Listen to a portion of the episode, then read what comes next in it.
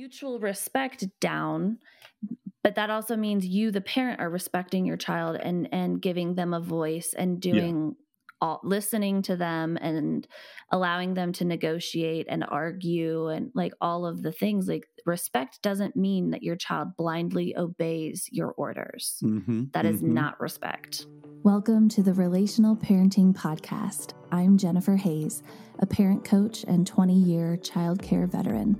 Each week, I sit down with my own father, Rick Hayes, and discuss the complicated issues that parents face today, as well as some of the oldest questions in the book. From the latest research and the framework of my relational parenting method, we offer thought provoking solutions to your deepest parenting struggles.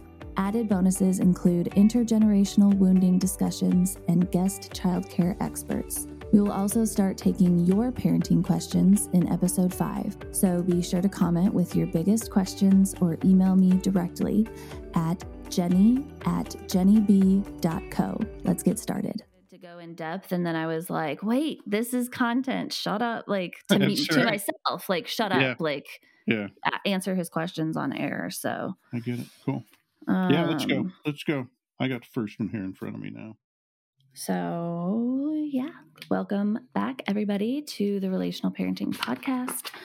Uh, we are here this week and we are talking about how to set boundaries in a relational way. So, how to set boundaries as a relational parent, um, because it's not all about rainbows and butterflies.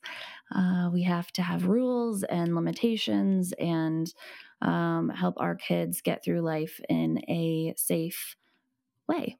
So, um, let's see. I wanted to start with just talking real quickly about the four commonly known parenting styles. Um, they're known as the authoritative, authoritarian, permissive, or uninvolved parent. Um, and authoritative is kind of what we're aiming at with relational parenting.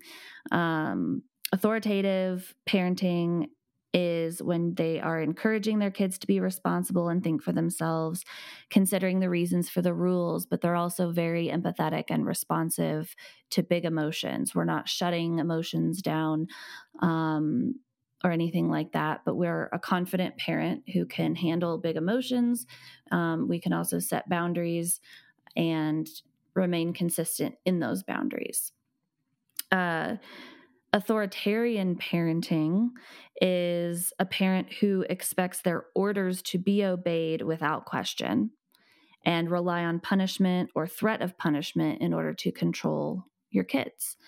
Um, and it's it's a fear-based parenting model. So your children are afraid of you or afraid of the punishment that they're going to endure um, when they make mistakes, etc. Which could Um, be stuff like shame and guilt and Or all the shame and guilt and lack of self confidence, lack of knowing themselves because they're just following your orders instead of being able to negotiate or talk about things or make mistakes and like like it's okay everybody makes mistakes. Work on learning Um, rules. and so then so permissive parenting permissive parents are responsive and warm towards their children so they respond to emotions they're very warm and loving which is a great thing but they are reluctant to enforce rules. So they might set a rule but then let their kid repeatedly get away with breaking the rule or um, they might not set any rules out of the belief that a child should just have complete freedom to explore Yeah. um, with no boundaries. And we know from research that children do not thrive from no boundaries, no rules outside of like safety, like don't run in front of the car. Children run out in front um, of cars with no boundaries. Yeah. But the the parents who you know someone that we would label as a permissive parent is someone who is letting their child get away with murder. Um, and no matter what their child does, their child can do no wrong. Uh, their child is just a kid, and you know anything they do is just chalked up to them being a kid or being young, or they, you know, cover up what their kid does and their child never experiences a natural consequence um, of any Yeah. kind. And this is where we have adults Yeah. who are entitled and incapable of taking care of themselves or ha- leading a healthy lifestyle because no one ever showed them how to. They were just Yeah. free fo- free falling through life. Um, I ran into And then on the uninvolved. school board. Uh, what? Middle. I ran into that on the school board. Mo, uh, parents, kids coming to a school dance, middle school age, uh, not so much youngers, but uh, middle school age kids are, you know, have a little freer range of action. Kids would show up and they they showed up with uh, uh, snappers with uh, uh, rubber bands and paper clips, running around snapping other kids at the at the dance, and wouldn't and wouldn't quit once confronted. You know, they were caught a couple of times and were finally ejected, and and parents were upset that that they had to come get their kids because they would not behave at the word of another authority figure. And it's like, well, yeah.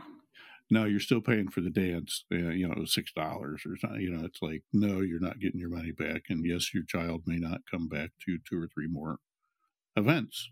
You know, Yeah. they must. They must. There, there's a tribe here, and they must behave in such a way that they're not, you know, ruining everybody Well, they must just not time. cause harm. Yeah. You Yeah. your child was causing harm. Yeah. They were given multiple warnings, requested to stop, and they chose to continue. So they were removed from their ability. That's a boundary. That's Yeah. a very healthy boundary. Yeah. You don't get to cause That's harm to these other children.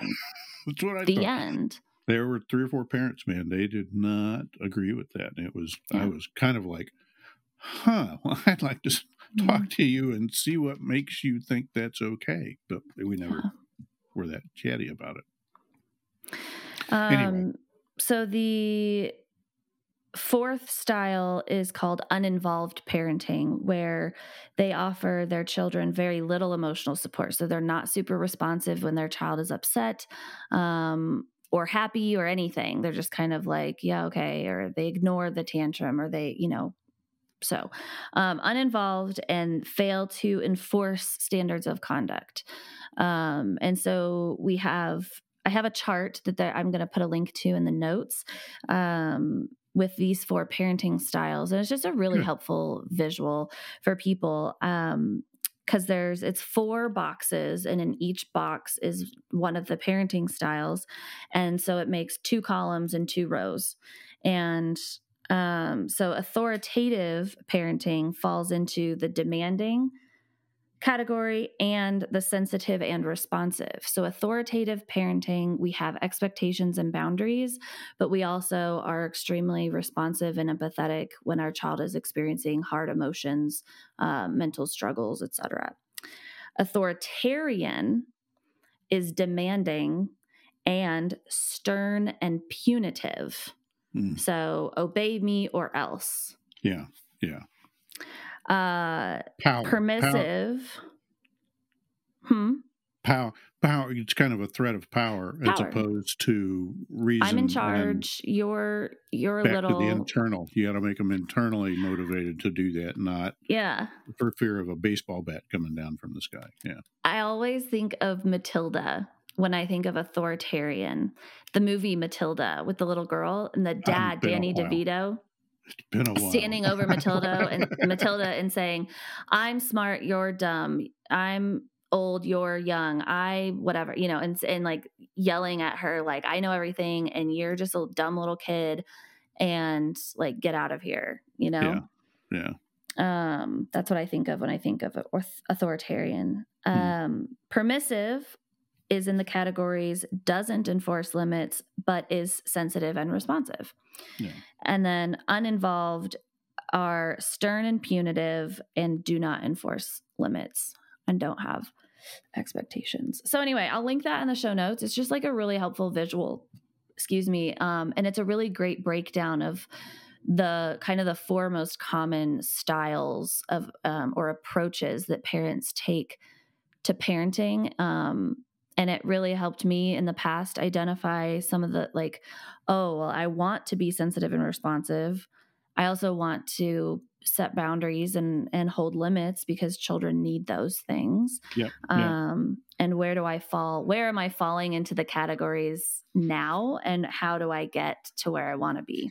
That's the so, thing to keep in mind is everything's a continuum like that. It's like, well, you can't you can't be completely sensitive and responsive. Some you know you have to do some pushback on uh, to create. Ba- Otherwise, there's nothing as a, no such thing as a boundary. If there's if you know you don't clip it off somewhere. So right.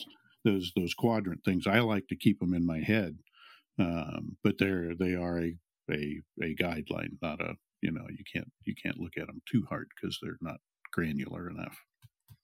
Yeah, that's a good grid. So, that's a good grid. Why does any of this matter? Um, because having boundaries is you know we're all about relate right we're called the relational parenting podcast and inside of relationship inside of healthy relationship, functional relationship, um, whether it's a romantic partner or a friendship or a sibling or parent to child, inside of a relationship, there there are boundaries because every person is a unique person with different needs and love languages and all of these things. And so we must set boundaries um, with those that we love in order to let them know what our needs are and how to love us, right? Mm-hmm, and mm-hmm. your children are going to learn from you how to set their own boundaries once they are adults, but also as they are children. Yeah. Um, children get to have boundaries as well. Yeah. And so, teaching your child what healthy boundaries are um, the other, so I just want to say real quick too, boundaries. I think most people think of like drawing a line in the sand or build it, putting up a fence. Um, this is my boundary. Don't cross it. Mm-hmm. And I just want to say that it's more like you are opening there's there's a fence. You have a yard. So as a human mm-hmm. being call it your this is your imaginary yard. You have an imaginary my, yard around you in your space bubble. or my identity yeah. Yeah and this is your space bubble around you and there's a an imaginary fence around you and but there's a door. Maybe there's three or four or five or seven doors or gates in order to you know open and and be near you be close to you be connected to you. And what your boundaries are is your knowing of what those doors are.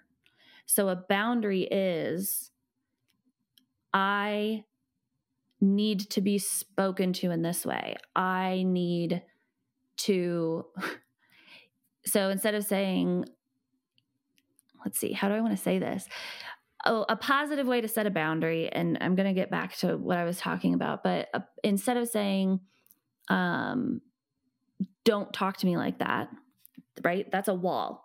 Mm-hmm. Don't do that to me. Mm-hmm. Um, you invite someone in instead you you create a door for them to speak to you the way you want to be spoken to and you can say I need you to lower. I can't hear you when you talk to me like that. I need you to lower your voice and try again, please. Mm-hmm. And that opens a door for someone to connect with you mm-hmm. instead of shutting them down and blocking them from you. Yep. Yeah. And that's true of any relationship, whether it's yeah. two adults or whether it's your kids, back to kids or people too. You know, we all have mm-hmm. we all have boundaries, we all have histories and baggage and preferences that created those boundaries at least the ones mm-hmm. we're aware of. There's always there's always a place behind us where there's boundaries that we don't we, that we don't see that it takes us a long time to learn about. I like this metaphor. And when you're and if you're going to mesh up against somebody else you know, to get the doors in the same places and stuff, that requires learning, training. Maybe you might. You well, yeah, for someone it. to know where your where, where your doors are, how to open those doors. Yeah. How can I get to you? I open my door like in a hotel, you know, in a adjoining room. You know, I open my door and there's a wall there. You know, it's like, well, there ought to be a mm-hmm. there ought to be a door here, even if it's not open. Yeah. Okay, is it locked or not, or do you know? Do I know how to communicate this yeah. way. That's a that's a terrific metaphor. I like that. Thanks. I just came up with that. But And you it- but also you said something about the boundaries behind you and there's a lot of people who don't know don't actually know what their No. boundaries are Yeah. because they were raised in a household with authoritarian parenting Yeah. or permissive parenting Either way. Yeah. no one taught them what a boundary was eh, or their boundaries were constantly bulldozed over Yeah. And Yeah, or they just uh, or they just were have not been in an environment or you've been shielded and you don't know another way. There's all kinds of reasons why you might not know where all of your boundaries and communication channels are because Yeah. might be just because they've never been exercised. You're in a yeah two families two Right. people merging. Getting to know how another family works requires a little bit of and it can't always be hey you're violating my boundary. Sometimes it's like well i need to find their door how do they how Mhm. do they communicate this i mean as long as nobody's bleeding as long as nobody's getting hurt then that's just communication that's a that's a good metaphor Well, yeah, there's going to be right? new boundaries to navigate as you meet new people or get into relationship with new people, or Right. you know, the longer you're married, the new situations and and stuff come up, and and boundaries get renegotiated and discussed because you might Yeah.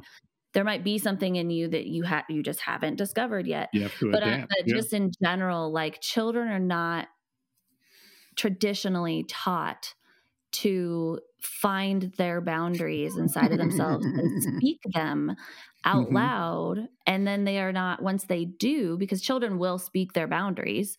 Um, if they're not trained on how to do that respectfully and relationally, or if they, when they express a boundary, a parent bulldozes and violates the boundary constantly, then Yeah. we grow up into adults who either disregard our own boundaries and don't take care of ourselves um, and put ourselves in situations that are like dangerous or suck our energy or are Yeah. Toxic, you know, in a million different ways. Depression yeah Mhm. there's all Or kinds we of become people pleasers who don't yeah develop our own personality or wants or interests. We just follow whoever the next like interesting person is, a friend Yeah. or a lover or whatever, and we never Yeah. figure out who the fuck we are. Yeah. Yeah, a lot. It seems like a lot more people running around expecting the world to conform to their expectations, their boundaries, their you know wishes, and not not being so good at adapting or learning or you know uh, just adapting to the to the world as it is or you know the situation they're in the people they're around as Well, that's a is. whole other sit- that's a whole other topic yeah yeah you're bringing up there. I'm just, I'm just, I'm just thinking through this metaphor. I really like, I really like this metaphor. The the whole boundaries thing. that uh, that's a framework for discussing all kinds of things, and it's very important. I think the upshot is it's very important we uh, to teach our kids uh, to model for our kids adaptivity and you know what's a good boundary, what's a bad boundary, why do I have a boundary, what's you know what's going on here. Think about our communication. So we're gonna okay, so that's actually that's perfect because we are going to talk about what is what actually is a boundary, not not Yeah. what is something that bothers me that I'm going to torture everyone else over. okay, because their adaptability is important. You can't control the people around you. You can only Right. control yourself. That's right. Um, and so part of boundaries is your choice to if it's actually something that they're doing to you that's harmful or is it something that you're simply being triggered by and you need to explore that inside of yourself Yeah. and so we're going to talk about the distinction of what a boundary really is versus a punitive trigger that you need to work on yourself yeah. yeah. um, and parents specifically I'm, I'm talking to parents right now because once you can identify what your true value based boundaries are you can release and let go of all of the triggery shit that you don't need to react to anymore Yeah, and yeah. that will teach your children to to do the same to be adaptable and these are my top you know these are my five boundaries right now that i know of or whatever Yeah. um, so what's actually a boundary and what's just being diff- a difficult person who's trying to make everyone else in the room conform to something. That sounds like the Um, roots of getting to choosing your battles. What's a real va- what's a real Hmm. value? What's just okay, fine, move on. You know, Yeah. don't not not letting everything bother you equally. Right. Right. So the what I was getting to was the why. Why are boundaries important? Because boundaries are are not a fence to block people off from you. A boundary is actually a way of of opening a door to someone to allow connection. And the whole goal of relational parenting is that we are building a foundation of connection between parents and children so that you can grow healthy, happy human beings who know how to function in the world So they And can they go out and do that that. in the world. Yeah. relate you have to know how to be in relationship with people you have to know how to be in relationship with yourself and how to be re- in relationship to your environment and everything else in order to navigate ups downs trials everything that life comes Yeah. with Yeah. Resilience. so Yeah. so boundaries all right step number 1 is everyone needs to go grab a journal and a pen and write down the question what are my boundaries Are my do you even know what your boundaries are and we're going to distinguish between boundaries versus triggers boundaries like versus triggers. Okay. So there might be a hundred thousand triggers that live in your body. My child, when my child screams, when my child doesn't listen, when my child does this, when my partner does that, when my when there's dishes in the sink instead of being put into the dishwasher that's ten inches away. Like Mhm. everyone's got triggers. Okay. and if you want to make it even deeper there's like there's deeply traumatic triggerings that some Mhm. people live with right so well, there's sure. so triggers are inf- can can can be information they can also just be little like annoyances that you Well, need to just move on from and get over Or noises, or I mean, a trigger Yeah. could probably be def- technically be anything. But a boundary, a trigger is an internal reaction. Okay. A boundary, the difference Hmm. is that a boundary is based on your values as a as a person and as a family okay? What are your fam- what are your values as a family that you want your children to take on and live out in the world? What are your home household family values? And when you sit down and write that question out then write a list of maybe your top three to five values, family values. What does this family value? You know, we value teamwork, we value Respect. talking through things. Respect is a tricky one because the definition of respect gets extremely skewed, especially when Hmm. it comes to a parent who feels entitled over their child.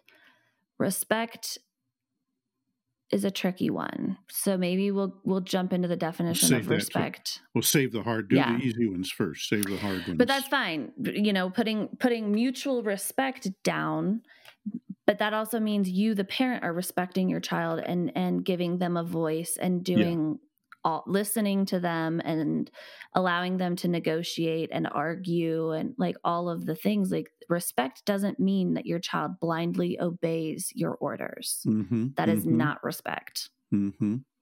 That's a You have to have a. You have to come up with a kid. Why do the the response from a kid will generally be, well, why do you get to? And it's and it, and it changes with age, right? With competence Mhm. and with trust and and demonstrated performance. Yes, I know you won't sneak out of the backyard. You haven't snuck out of the backyard. You respect that rule, you know. Mhm. So then you get to go out in the backyard, and I don't have to be there with you.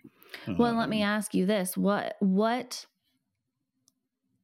what what drives a child to respect a rule, if you can't use punishment, okay, you can't use punishment or consequences to force Mhm. your child to respect a rule, Mhm. what then causes your child to respect a rule? shared value.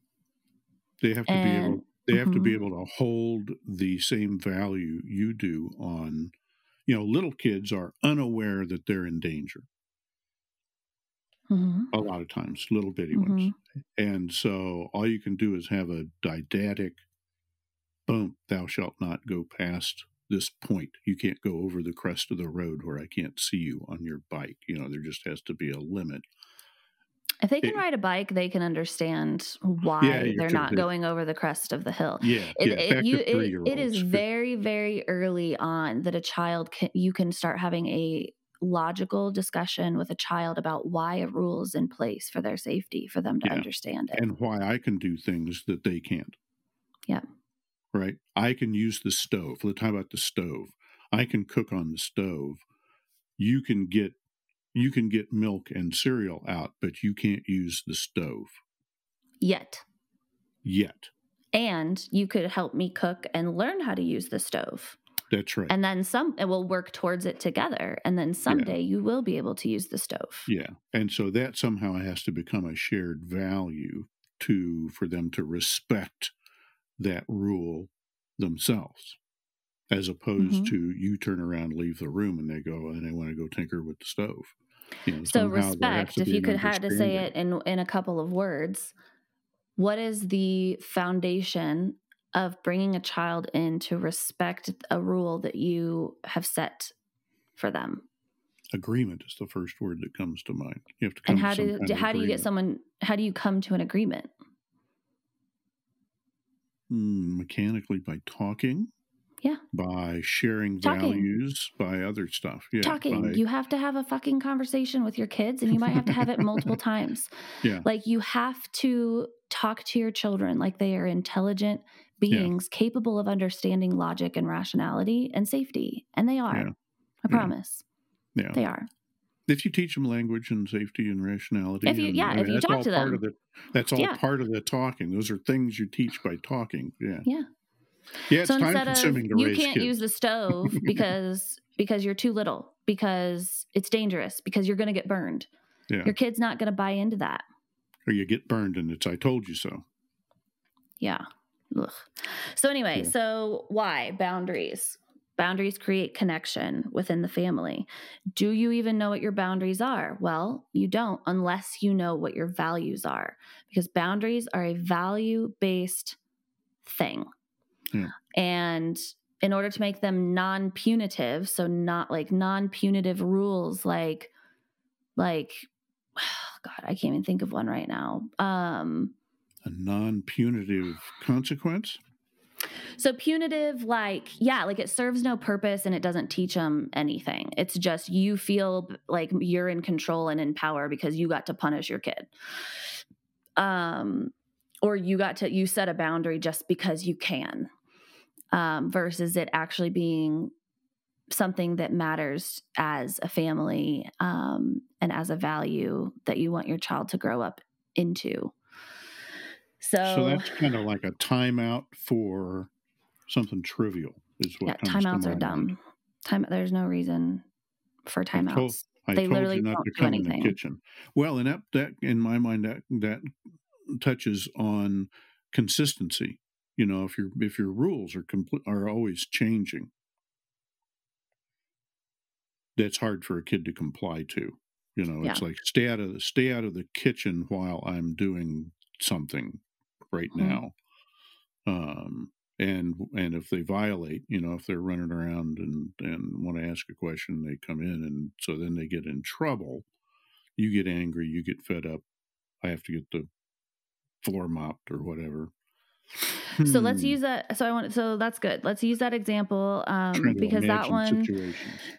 When I was, like, you know, a couple years ago, nannying for a family that had a two and a three year old um, brother and sister, and they and you know when it came time for me to make dinner by the you know it's like getting towards the end of the day i'm i'm all kind of like answering questions i'm over it.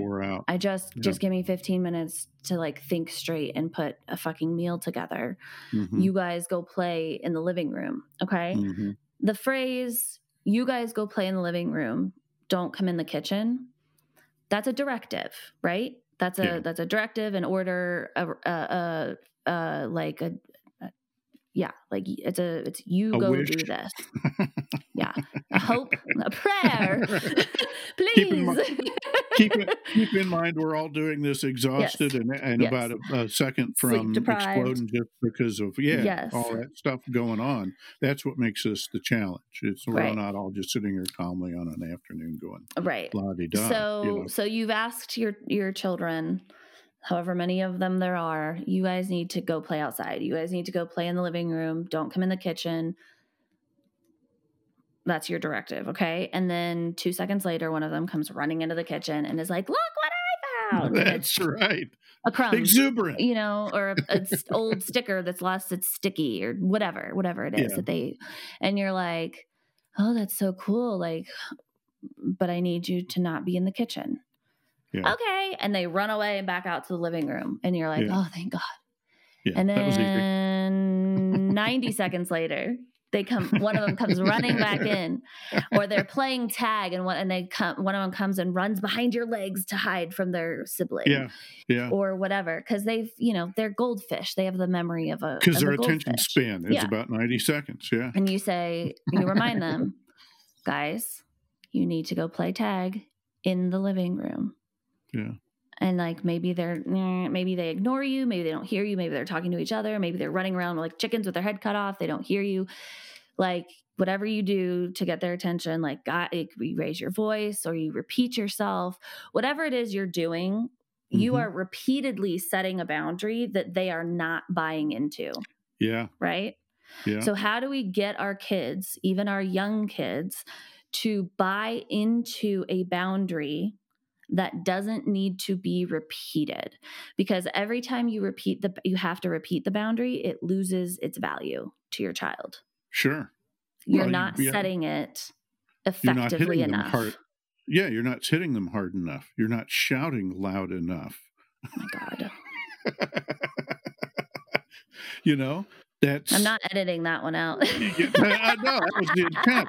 You know, that's that's the how do I get these kids' attention? Yeah.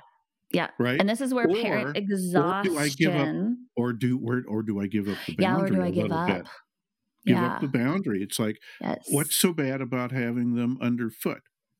yeah so You adjust. You adapt. you So we either permit we either become permissive or we become authoritarian.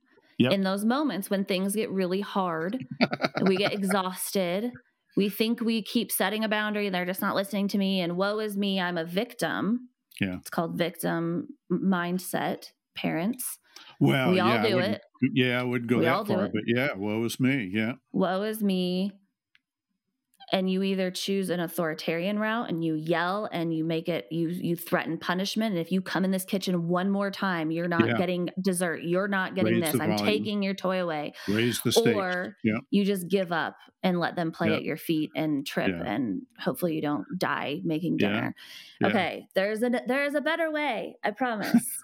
Okay. Instead of setting a boundary with a directive or a request, we are going to instead of and instead of setting it multiple times over and over again, which if you add up all the times that you have to make the request, it's going to take three, five, ten minutes of your time. Yeah. Right. That's the trigger. That's the So trigger. hey, I've done this three times now. Yeah. at the front end, we know five o'clock, I need to make dinner. Like, and I need them to just get out of here for 15 minutes. So, what you're going to do is you're going to say, you bring them in, you know, get their attention, whatever it is. You're like, guys, it's time for me to cook dinner.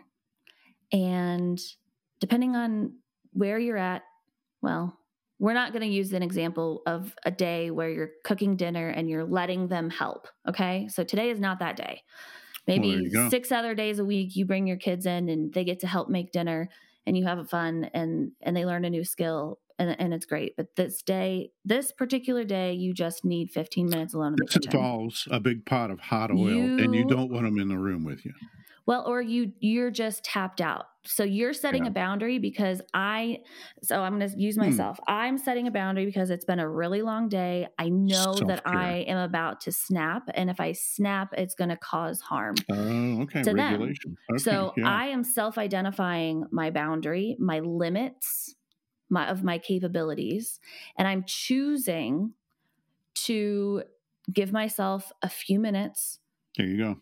To chill out, calm down, get a little less overstimulated and Take I and I need yeah. my kid and I need the kids to cooperate. So how am I going to yeah. do that without begging, repeating, pleading, punishing, bargaining, bribing. We don't need to bribe. Okay, all of these things we can throw out the door. You bring them in, say, guys, it's almost dinner time. I need to make dinner and I need to be alone for a few minutes. And they're like, okay, blah, blah, blah, blah. And you're like, so. so what that means is, so here's how, here's where the value comes in. And this is what I would say to them. Jennie is not feeling good because they were two and three. So language around this mm. with a 12 year old is going to look different, right? Mm-hmm. Your 12 year old, you can say, I'm really tired. I'm feeling very frustrated and cranky, and I need 15 minutes to myself. Is there something that you can go do? Is there something you want to do for the next 15 minutes that will keep you out of the kitchen, right? For a 12 year old. And it's like, maybe I'll go read a book or I'll go watch a TV show or whatever. Yeah. With a two and three year old, it's Jennie doesn't feel good and I need some quiet and some space. Yeah. I'm feeling, or even if it's a two and three year old, you've taught, and we're talking about emotions. I'm feeling really angry, and I need to be alone for a few minutes. I'm not feeling. Hmm. I don't hmm. feel good, and if you've had even one conversation with your two and three year old about their feelings, their frustration, their anger, their sadness, they've probably either taken some time for themselves to go read a book and calm down, or they've talked to you and like hugged you in order to calm down. Like your kid knows what anger is, okay? Mm-hmm. And they mm-hmm. know what it feels mm-hmm. like in their body. Mm-hmm. And if you've never done any of that, then it's this is going to take you a few tries. But anyway, mm-hmm. I would say to them, Jennie is feeling really angry and really frustrated and and and I just need a few minutes of quiet and I need you guys to not talk to me for a few minutes because I'm not feeling good. So it's not about them doing something wrong. It's not about them being annoying. It's not about them being loud. It's about me needing some quiet need. time. That's right. I need this. And and then you ask a question. Make the ask. So you know, okay, developmentally, a two and a three year old have the attention span of a goldfish. Mm-hmm. So they are not going to be able to independently go into that room and play consistently for 15 minutes without needing you. Check their watches. Yeah. Okay. Especially if they, like, when they play together, you know, kids get out of hand, someone gets hurt, all these things happen. So what you're going to do is you're going to say, I'm going to make up fake names here. I'm going to say, Susie, what do you want to do for the next 15 minutes? There you go. In the living room. You can go pick Ooh. anything. You can go read a book. You can go play with the Uno cards. You can go play with a, any toy that you want. Um, what do you want to do for the next 15 minutes? And that opens up her world. Mm-hmm. That's not go read a book, go play in the living room, go do this. Like you're not telling them what to do. You're saying I need this and mm-hmm. so w- from from that boundary, what is you, you have all these other choices of things to go do. Mm-hmm. And she's going to say, I want to go play with blah, blah, blah, whatever. And then you're like, mm-hmm. great, go get it out, take it to the living room, like get going. And she's going to run away and be excited to do whatever it is she wants to do. Mm-hmm. And then you're going to turn to the, you know, to the other one and you're going to say, Johnny, what do you want to do for the next 15 minutes? I want to go in the basement and play my drums, or I want to go, you know, do this or read a book or whatever. awesome. Go get it. You got it. Whatever you want. Go do it you know? And mm-hmm. they get mm-hmm. to go pick something. The world is wide open. They're not being mm-hmm. told to go away. They're not being told they're too loud or too annoying or too frustrating. They're not anything because because the way we feel is our responsibility. Us being tired we don't get to blame our children for that. Right right. Like it just is. I'm tired and i need this. It's so, part of parenting. yeah. Any kind of caretaking really. You know if you're an adult taking care of your parents or something it is that's one of the challenges is it is it is exhausting. It's rewarding yeah. but it is tiring. Yeah. There's no and no, depending on no age sugarcoating it because in a in, in a an adult relationship there's reciprocation in boundary setting. There's need, be, having your needs met by your significant other. Mm-hmm. um, so you can say i'm feeling i'm at like 10% i had a really bad day. I really just need to be alone and run a bath and go to bed tonight. And then your mm-hmm. partner hopefully responds with that's great uh, or, or, I'm sorry you had a bad day. I love That's you. my yeah. my husband has you know has run the bath for me so that it's actually done uh-huh. by the time I get home, and I don't yeah. have to worry about scrubbing the tub and running the bath and doing the things. He takes ten minutes and does that so that when I get home, I can just die into the bathtub. Yeah. yeah. yeah. and so there's an opportunity for him to to give me a little a little love, a little extra TLC and I in return feel loved and and cared for and more connected to my husband, right? Because I let him know how I was feeling, I let him know where I was at, and so he knew that when I came home it was not the time to talk to me about anything, ask me for anything. And in fact, he entered a place of service and, and caretaking. And he does the same thing. He comes, he'll text me before he leaves work. I'm at 0%, I'm at 30%. I helped somebody die today. Like, I please don't I want to hear about your day, but like I can't be dumped on the minute I walk through the door. And then I'm like, yeah. okay, just everybody knows. Back to aligning the doors and the and the boundaries is it's like here yeah. we know what we're expecting instead of coming in somebody wanting something, somebody not you know, wanting something else than just having once bouncing off of each other until somebody gets PO'd. And, and expectations. Yeah. Well, yeah. the way we normally connect is that you come home and I tell you all about my day and a frenzy and excitement and I and it, you know, and on this particular day, that is not the door for connection with him. On yeah. this particular day, the door he has just given me is call is that I can open is to be calm and give him a kiss and welcome him home and tell him I love him and then let him be in a quiet space. I don't need Guy. to unload my day on him. That's the door go I get to open. Go work. Go sit in the door. because he told me where he's at and what his needs yeah. are and set a boundary. Yeah. So just like with our so with our kids back to our little tiny ones example is we are letting our child know how we are feeling what we need. And our children are not there, you know, especially that young, are not there to serve us or meet our needs. Mm-hmm. Um, oh, but, that's a big But one. it is but, important yeah. that that we model that we are meeting our own needs right now.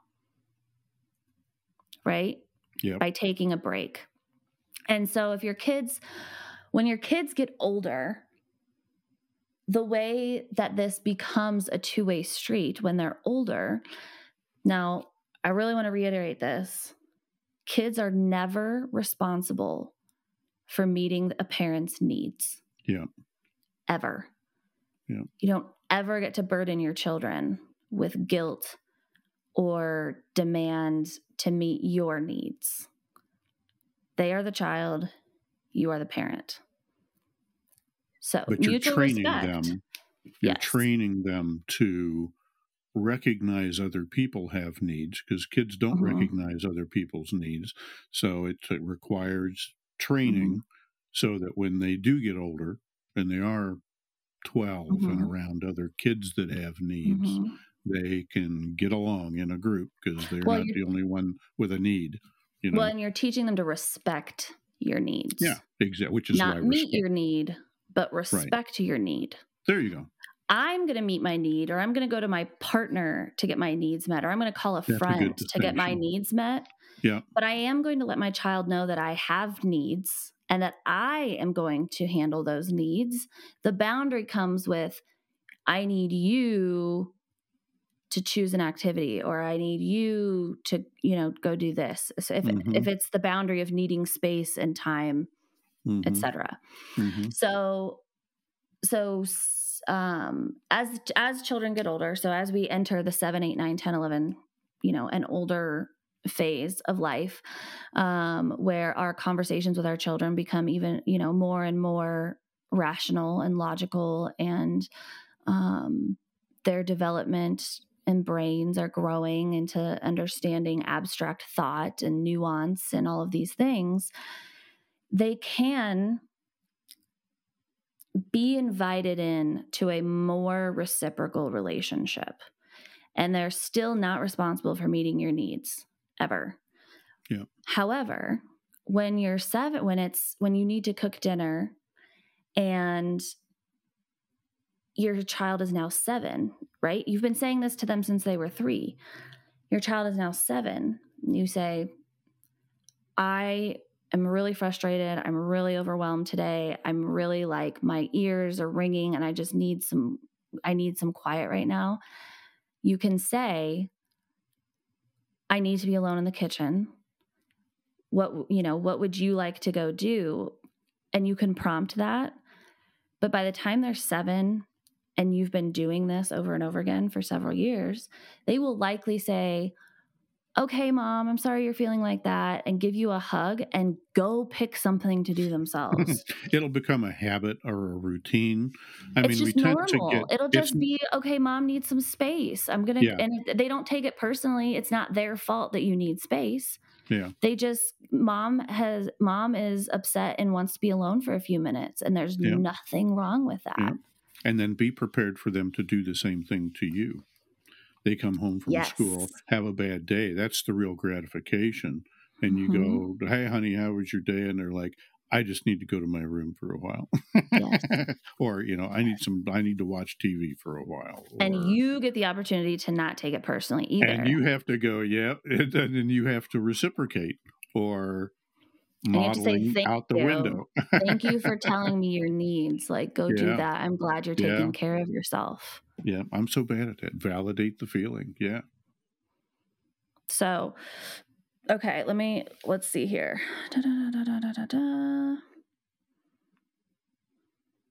Okay, so let's talk about something that's like a less personal boundary. I think personal boundaries are a little bit clearer of an example, but I want to do one that's more like like a parenting conundrum of like a teenager getting to go to a party Ooh. or following a household rule, you know, that's based on a The zen. value. The zen of parenting. We're going to do And so- Ooh, maybe I should uh let's see. Here's. I've got one. tribal so stuff. Tribal stuff. uh not even tribal stuff. Just just this is a val this is a, a value based one. Um so we did a respect respect and and meeting needs one. Let's do a values slash household rules one and say that your ch- your child is involved in sports. Okay?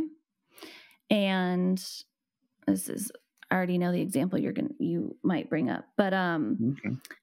say your child is involved in a sport or multiple sports and Okay. say that your child comes home from school and tells you i don't want to go to practice tonight i'm Yeah. overwhelmed i'm frustrated um, i had two tests today my brain is like i just want to go to my room and be alone tonight Yeah. okay Yeah. now the conundrum as a parent is you committed to being on this team you need to go to practice or my child is telling me what their needs are in this moment and i need to respect those Yeah. How old both again? are values well this let's is call like this middle school, high school, 10 or sports kind of 11 10 or 11 or 12 Younger, grade school. Okay. well that's middle school 11 12 13 is middle school but um Okay. so yeah grade school middle school teenager doesn't matter you you your family values showing up for your commitments. Yeah. Okay. Showing up for your teammates, right? You don't get to skip practice. Your teammates are all going to go suck it up, whatever. Um, but I also value that my child knows themselves and has tuned into themselves and is feeling, you know, their body's tired, their brain is tired, and they're saying they need a break tonight. And Yeah. just because practice happens to fall on this night, does that mean that my child has to ignore how they're feeling and force themselves to go? Mm-hmm. Mm-hmm. And this is a tricky one because both are values, both are valid, right?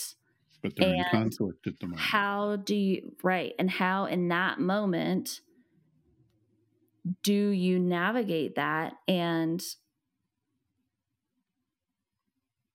come up with the, there is no right answer. Do you come up with an Mhm. answer? Mm-hmm. um, do you tell your child too bad you you're committed you need to show up to practice do you let them you say okay like I, I hear you you're struggling today it's okay to miss one practice every once in a while uh, is it Mhm. like the 4000th time they've tried to skip practice Exactly. you know there's a lot of factors that would go into this um, Mhm. I think the general methodology is the same as you talked about with the little kids, which is you don't lay down, you talk with them, right? It's a mhm. dis- it's a discussion. It's a chance to discuss values and the relative priority or values, right? I used, I used Mhm. to work for a guy, and uh, I, I I was not I was not real good. I was not real fond of him um, in Pittsburgh because uh, you know you'd have 64 things to do. There'd be an unreasonable number of items of things to get done, and Mhm. and they and they needed to be done by Friday, and you'd go to him a couple weeks in advance and say, "There's no, there's no." You know, you take a list. You don't just go in helpless, and you say, "Look, here's estimated hours on all these things. This is not gonna. I'm not gonna be here 24 seven and be two people for the Mhm. next two weeks. This is not all going to get done." Help me prioritize these, and and Yeah. his answer was always, "Everything is priority one."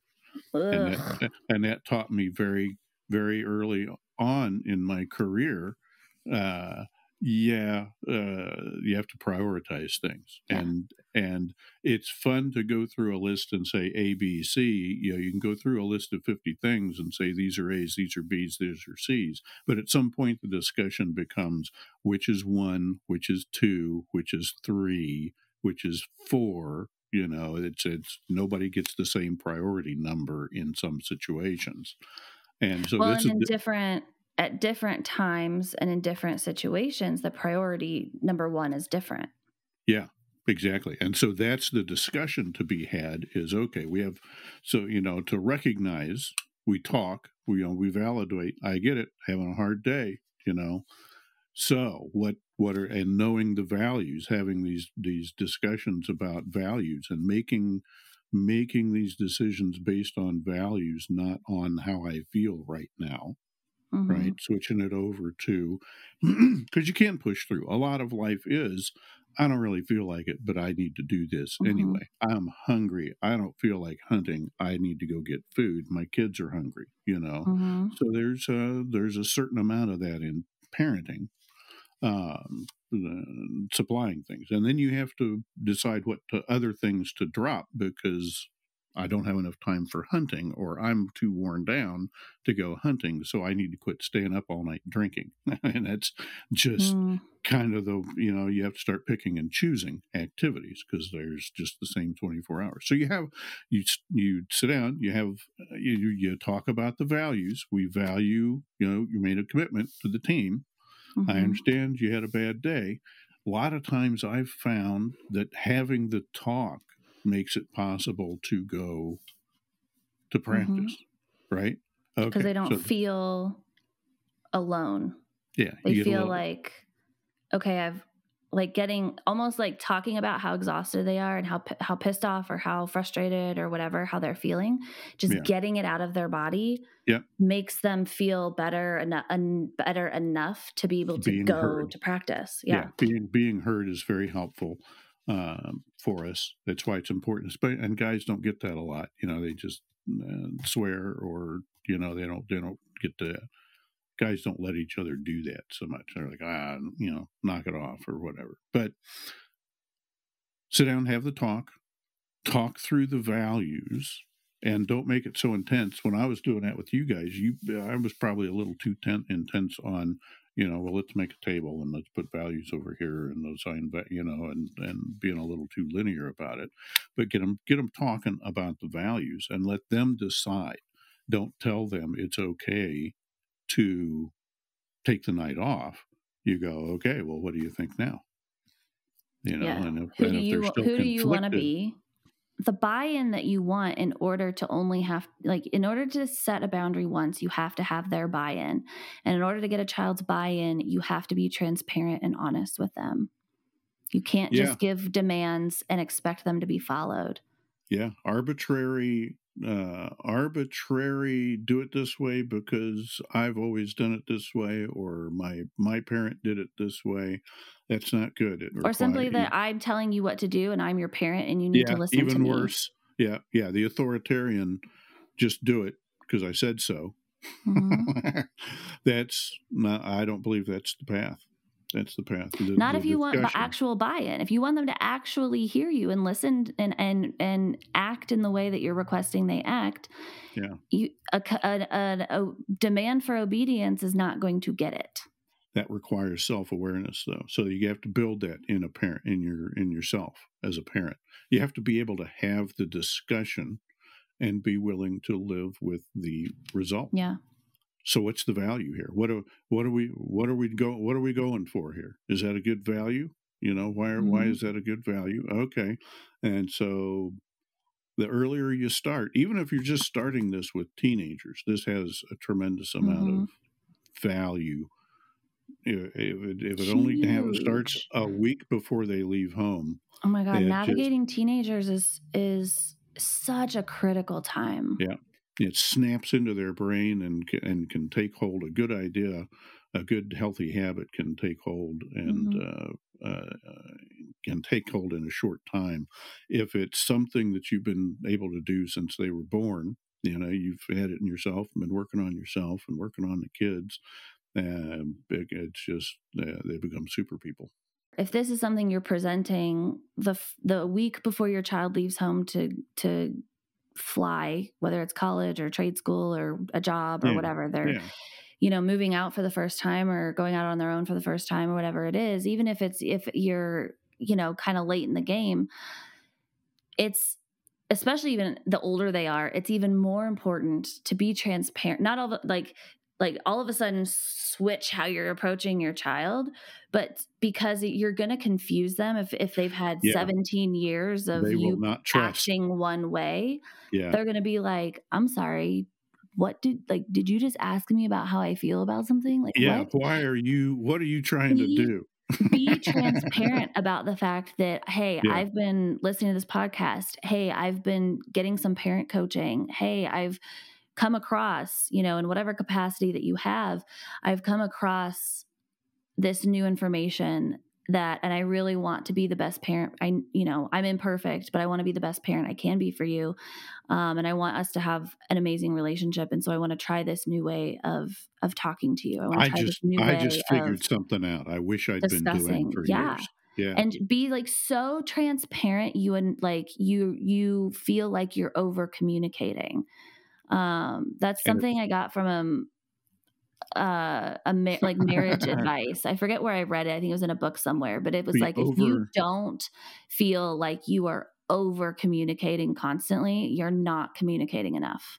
You should feel like you are over communicating. That's true. I get that sometimes. Yeah.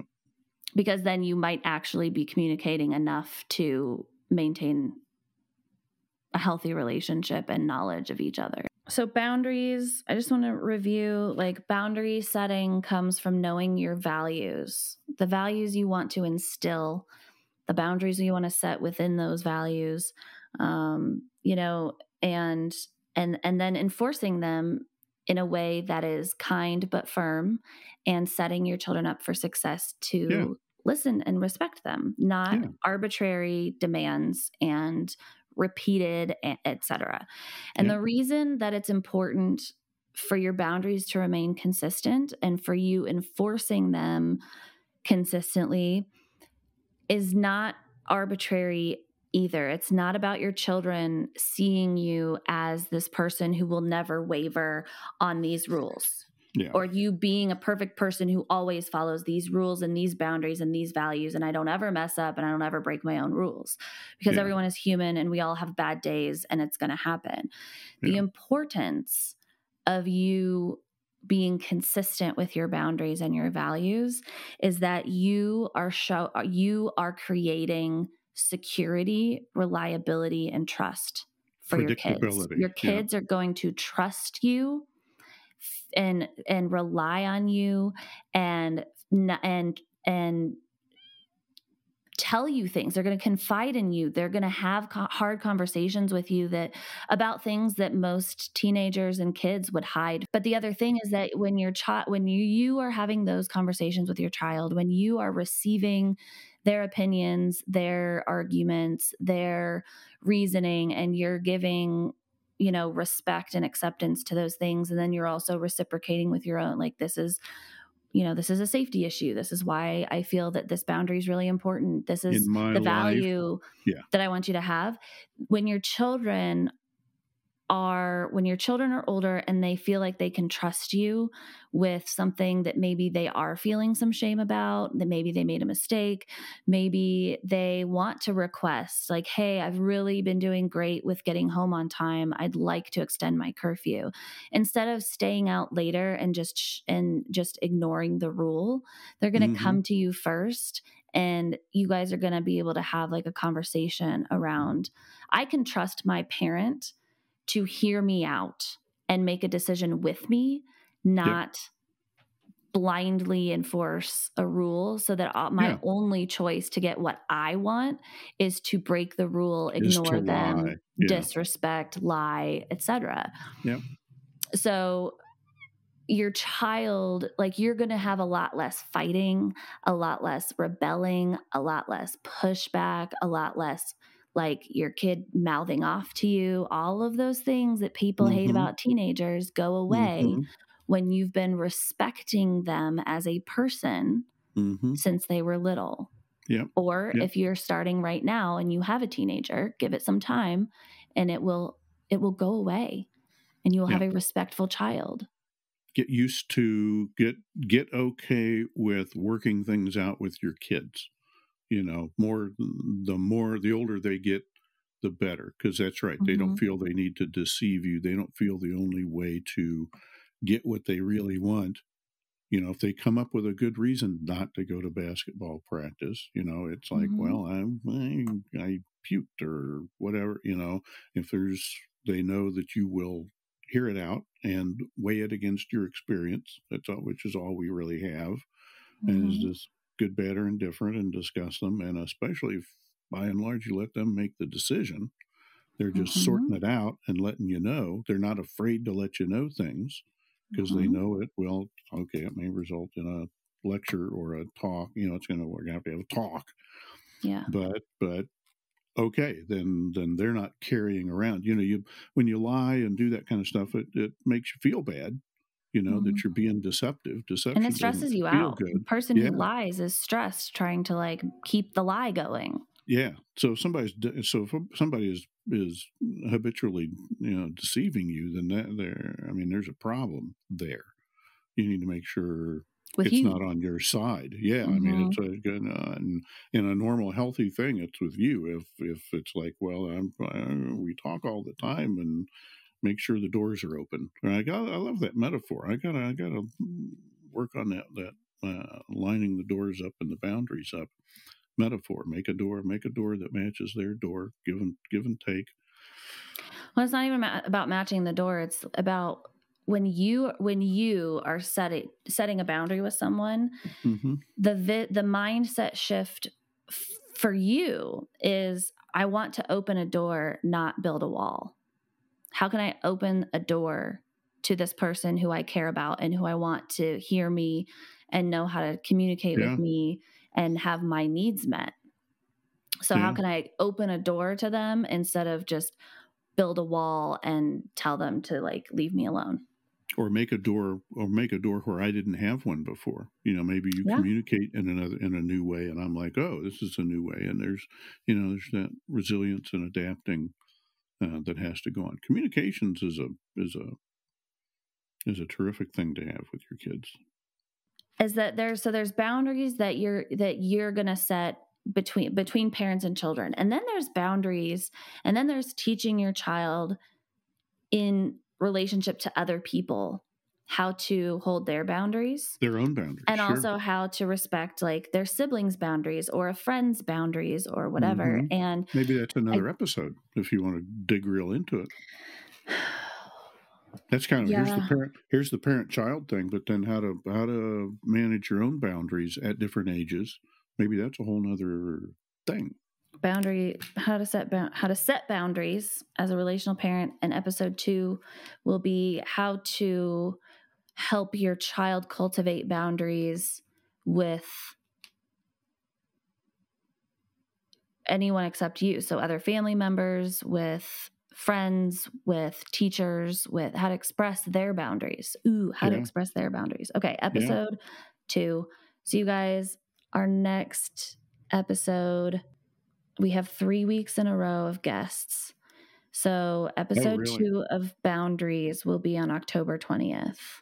Okay. Well, or we can talk, you know, we can touch on it now if you want. I mean, get going. I, we were starting with like write down your, uh, write down boundaries, write down, you know, that's, there's some, there's some thought to be done at least about that of what's a value, what's a boundary what are my well values? empower so empowering what i want to touch on and it is it's more than just a, a mention at the end of this episode is how to letting your child you know when grandma comes over and saying go hug grandma like it what if your like if your child doesn't want to hug grandma because they're four and don't really know grandma that well yet they're not comfortable with it yeah. Yeah. your job is to is to let grandma know like if she doesn't want to hug you, she doesn't have to hug you. She can say mm-hmm. hi. She can give you a high five. She can say nothing. Can she can, a, you can say that as a reminder, not as a. Not, it's not good to do it as a command so much.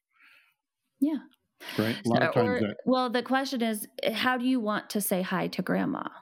Yeah and then let them choose. Do you want to give her a high five? Do you want to just say hi and wave? Do you want to give her a hug? Do you want a fist yeah. bump?